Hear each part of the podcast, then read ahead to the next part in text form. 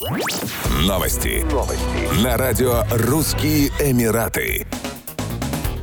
Дубай Айс Шоу пройдет с 3 по 5 декабря 2021 года в Дубае. 3 декабря состоится матч регулярного чемпионата КХЛ между действующим обладателем Кубка Гагарина «Авангардом» и «Акбарсом». Игра приурочена ко Дню России на Экспо 2020 в Дубае и пройдет на Кока-Кола Арена, многофункциональном крытом комплексе вместимостью 17 тысяч зрителей, а под хоккей с шайбой 12 тысяч. Матч будет официальным, команды приедут в оптимальных составах. Кроме того, 4 и 5 декабря болельщики на Coca-Cola Arena увидят современное и захватывающее театрализованное ледовое шоу олимпийской чемпионки по фигурному катанию Татьяны Навки «Спящая красавица». Одну из главных ролей в представлении наряду с Татьяной Навкой исполнит олимпийская чемпионка Алина Загитова. «Спящая красавица» — легенда двух королевств, непревзойденная по своей красоте и технологичности шоу, не имеющая аналогов в мире. Сценарий с неожиданностями, есть смысл в каждом характере, образе героев. Костюмы, световые декорации, прекрасные спортсмены. Артисты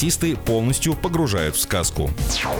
Объем двусторонней торговли между Израилем и Объединенными Арабскими Эмиратами превосходит все прогнозы и, как ожидается, в этом году превысит миллиард долларов, сообщил председатель Израильского института экспорта Адив Барух. Мы ожидали, что потребуется несколько лет, чтобы достичь миллиарда долларов в год в двусторонней торговле, но мы очень близки к этому, сказал Барух. К концу 2021 года объем двусторонней торговли будет намного выше миллиарда долларов, и это еще до того, как мы получим цифры по технологическим услугам. В период с января по июль 2021 года объем торговли между Израилем и ОАЭ достиг примерно 610 миллионов долларов, а импорт из ОАЭ в Израиль составил 400 миллионов долларов. Из Израиля в ОАЭ было экспортировано алмазов на 150 миллионов долларов, а промышленных товаров на 60 миллионов, что в три раза превышает сумму, рассчитанную до подписания Авраамовых соглашений. К тому же, пока не опубликованы данные по торговле в сфере высоких технологий, таких как кибертехнологии и искусственный интеллект.